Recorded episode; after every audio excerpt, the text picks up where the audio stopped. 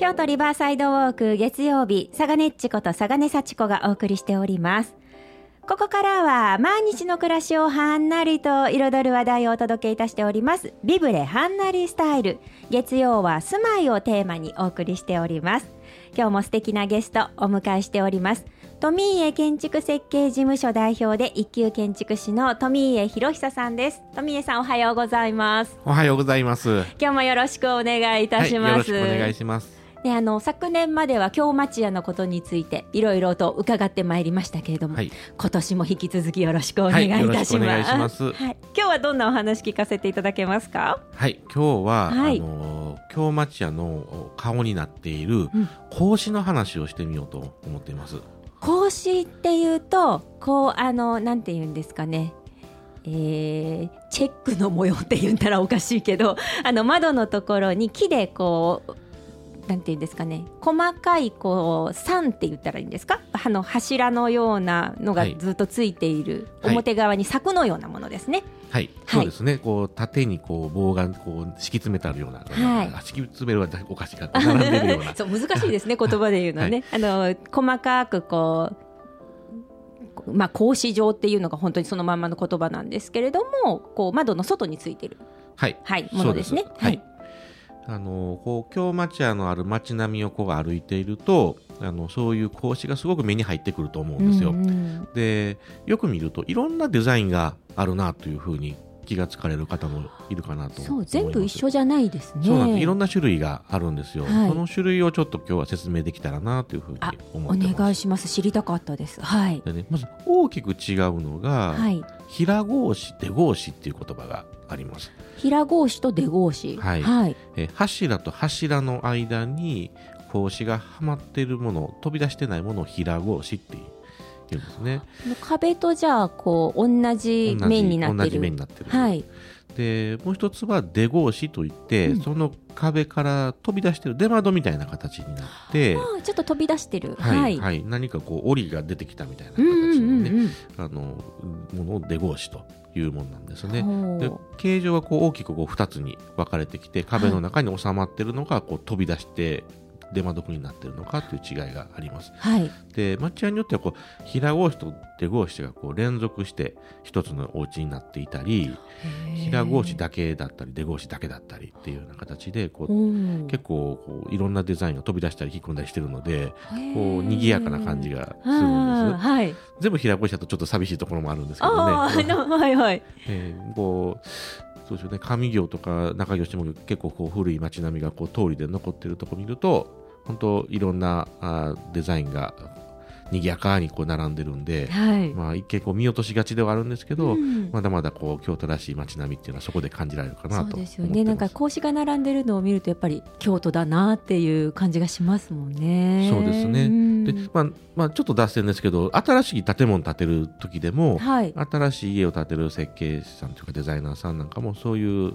街並みにちょっと配慮して、うん、そういう格子をねこう新しい建物のデザインの中に取り込んだりとかして昔との今のデザインをこう連続させていこうなんていうような動きも感じられるかなと思います。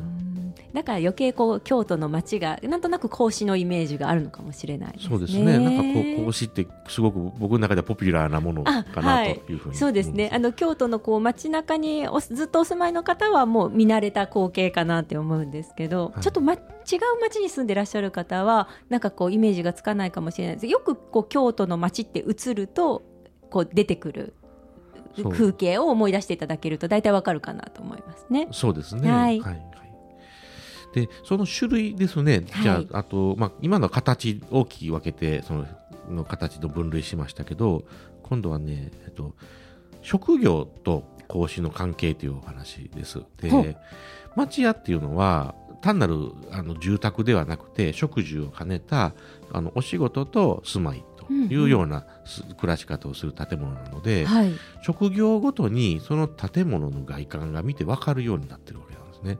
その表現として格子を使うわけなんですね。うんえー、でまあ言いますと例えば西陣とかだったら、はい、まあ、糸編関係の仕事が多いので、うん、糸屋格子っていう格子を使います。格子は糸屋格子、はい、はい、という言葉があるんですよ。はい、で他には酒屋さんやったら酒屋格子うん。米屋さんやったら米屋格子はいであの燃料の炭ですね。炭屋さんやったら炭屋格子。はい。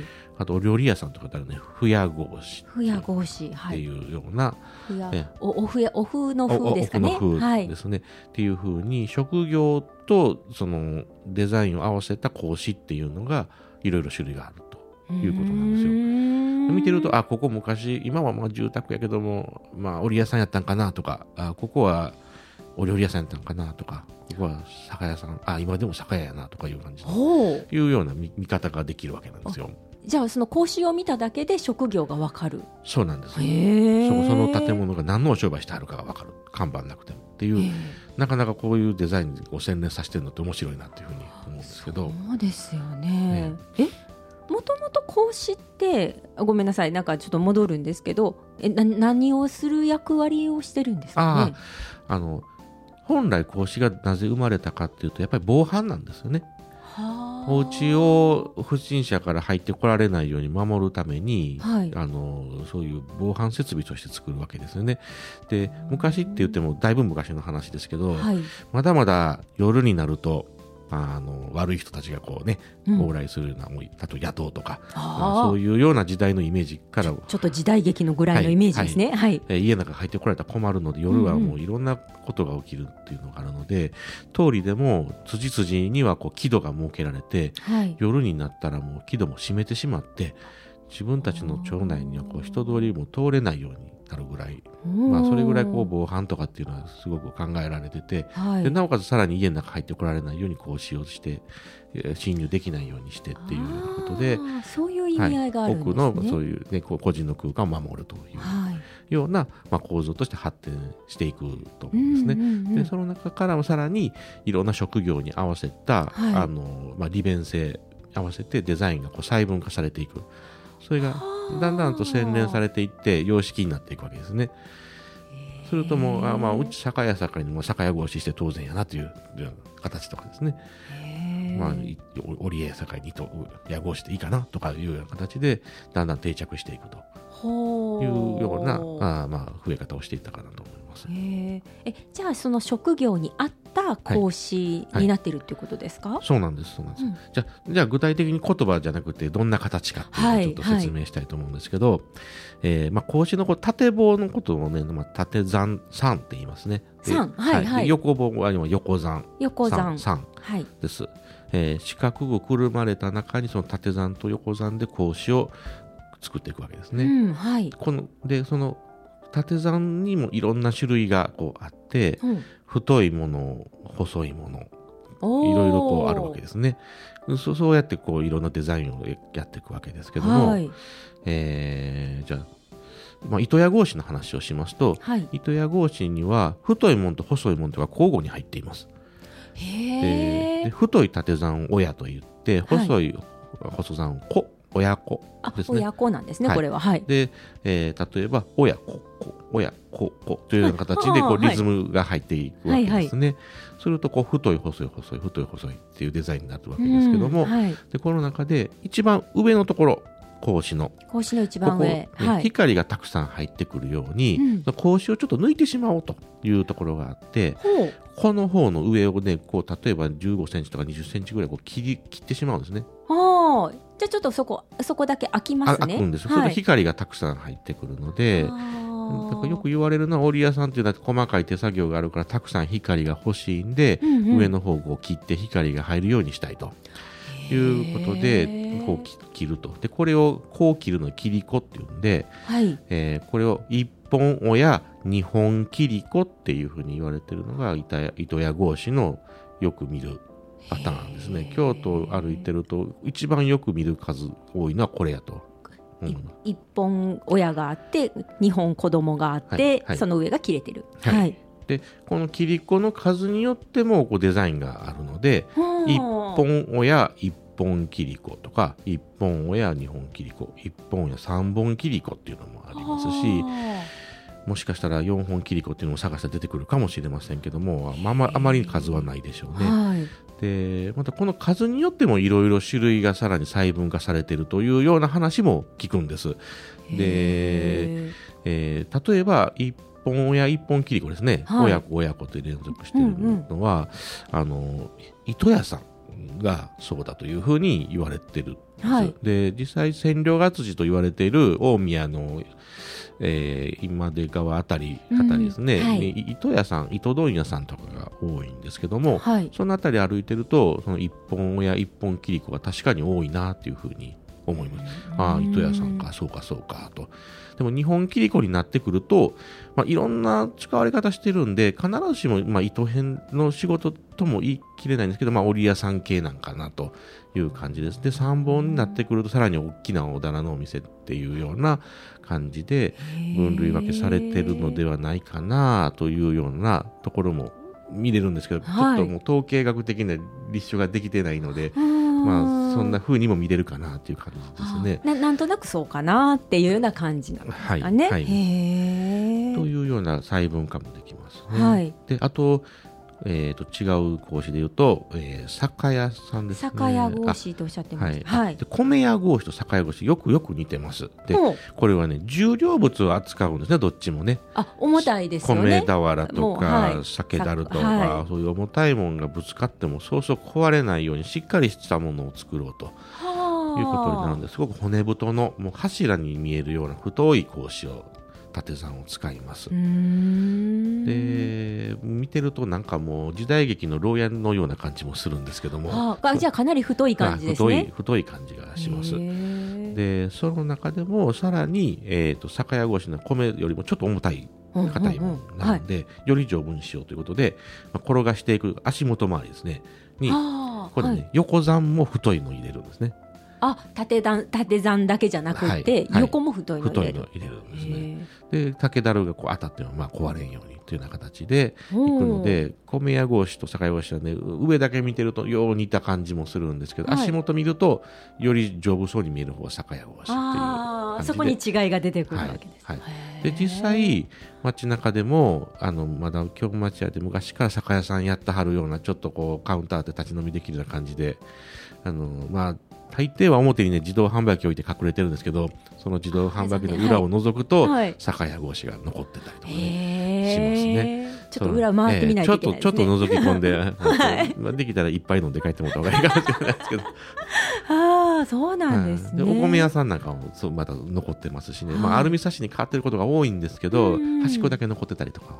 しますし、ままあ、それで、まあ、職業がいまだにやっぱりそのまま格子のまま使ってはるよなというところを見られますあとね変わり者というと炭屋さんですね。今もう燃料の炭ってもうほぼない、うんそうですよね。もうこれを見かけるのは難しいですけども炭屋さんっていうのは炭を扱った時にもう黒い粉がわっと舞うのではい、これが外に漏れるとまあ皆さん迷惑かかるので、うんうんあまりこう外に出ないようにね格子の隙間を細くします。へえでも千本格子っていうぐらいこう細いあの線をこういっぱい並べていくような形ですね。指も入らんぐいらい隙間が細いんですよ。ああそんなに？はい、隙間からわずかに光が入るような。はい。でこれが炭屋格子というのでもう全然他の格子と比べるとすごく材も細い。そうですよね。そんな細かい感じはい、だと目も細かい。もう多分隙間って言ったら多分、まあ、よくて5ミリぐらいかな。もうー指入らへんと思うんですけどね。すすごく細いっていうますね。これ見かけるの難しいですよね。はい、見た見たことがないですね、はい記憶にないです。あのはい。ちょっと街を歩いてるとき発見したら、これはレアもんやと思ってこう見つけて本当です。ね。はい。ぜひ喋りたいと思います。はい。で、あともう一つ言いましたのがね、ふや格子ですね。ふや、まあはいはい。ふは、まあ、食べ物の風で、あはいのまあ、風だけにかかわらず、こう、お料理関係かなと思います。で、でこれはねやっぱり水をよく使うんですねお料理でね。あで今今度こう、腐らないようにする木が濡れて。で、また形がこうし変わるんですけど、はい、下にはね腰壁があってですねこう石が張ってあったりするんですね濡れてもいいように。でその上からあの格子が出てくるっていう形で、はい、まあ、炭屋格子ほど細くはないんですけど、まあ、細かい格子がこう入っていって大体こう外をこう通りを歩いてたらえー、お料理屋さんって言われてる老舗のところですね、はい、あの木屋町だとか祇園とか、ああいうところ。お豆腐屋さんもそうかもしれませんけども。そういうところにはあのお料理してはる姿が格子の向こうにちょっと見えてて、はいはい。その水場があって、うんうん。こう濡れてもいいような感じにこうなってるんですよね。はい。でそういうところがこうふや格子っていう形ですね。うー。んもう職業の使い方がもうそういうふうに全部格子にこう現れてくるっていうわけなんですよ。いや知らなかったですもう単に講師は講師と思ってたんですけどじゃあもうそれを見るだけで大体ここは何屋さんかなというのが分かるようになってるそうですそうです職職業業とと形が一致しているってわけでですすねね。。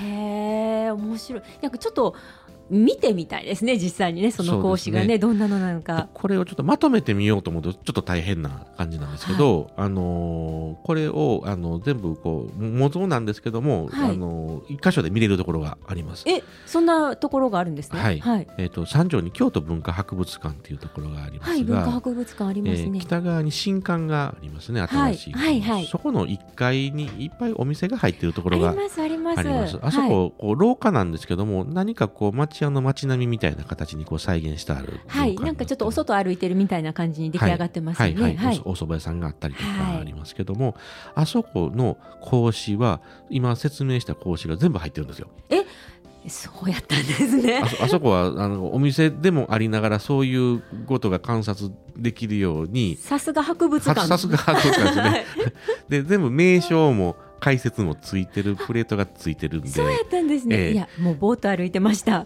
いや、じゃあ文化博物館に行けば見ることができる。できます。し、解説も読むことができる。はいはい。あ、今説明したのがこ言葉なんでなかなか伝わりにくいかなと思うんですけど、実際こういうことかっていうのは行ってみてもらえればよくわかるその講師を見ながらまた説明を読むと余計ね、はい。分かっていただきやすいかなと。でそれで覚えていただいたら今度街歩いてる時に、うんうん。三条通りでもまだ残ってるところありますしね、はい。あのあこれが何語地かというふうに見てもらうとさらに楽しくなるかなと。そうですね。また街歩きの楽しみが一つ増えますもんね。はいへえ、あ、そうなんだ。いや、ぜひこれは文化博物館行ってみないといけないですね。えーぜひ見てください。はい。いやー、今日も本当に面白いお話をありがとうございました。ありがとうございます。はい、またぜひあのラジオ聞いている皆さんもあの文化博物館行ってねちょっとあの実際に講師を見見ていただきたいなと思いますいや今日もどうもありがとうございましたまたはい来月もよろしくお願いします、はい、ありがとうございます。よろしくお願いします。ゲストにお越しいただきましたのは富家建築設計事務所代表そして一級建築士の富家博久さんでした。ありがとうございました。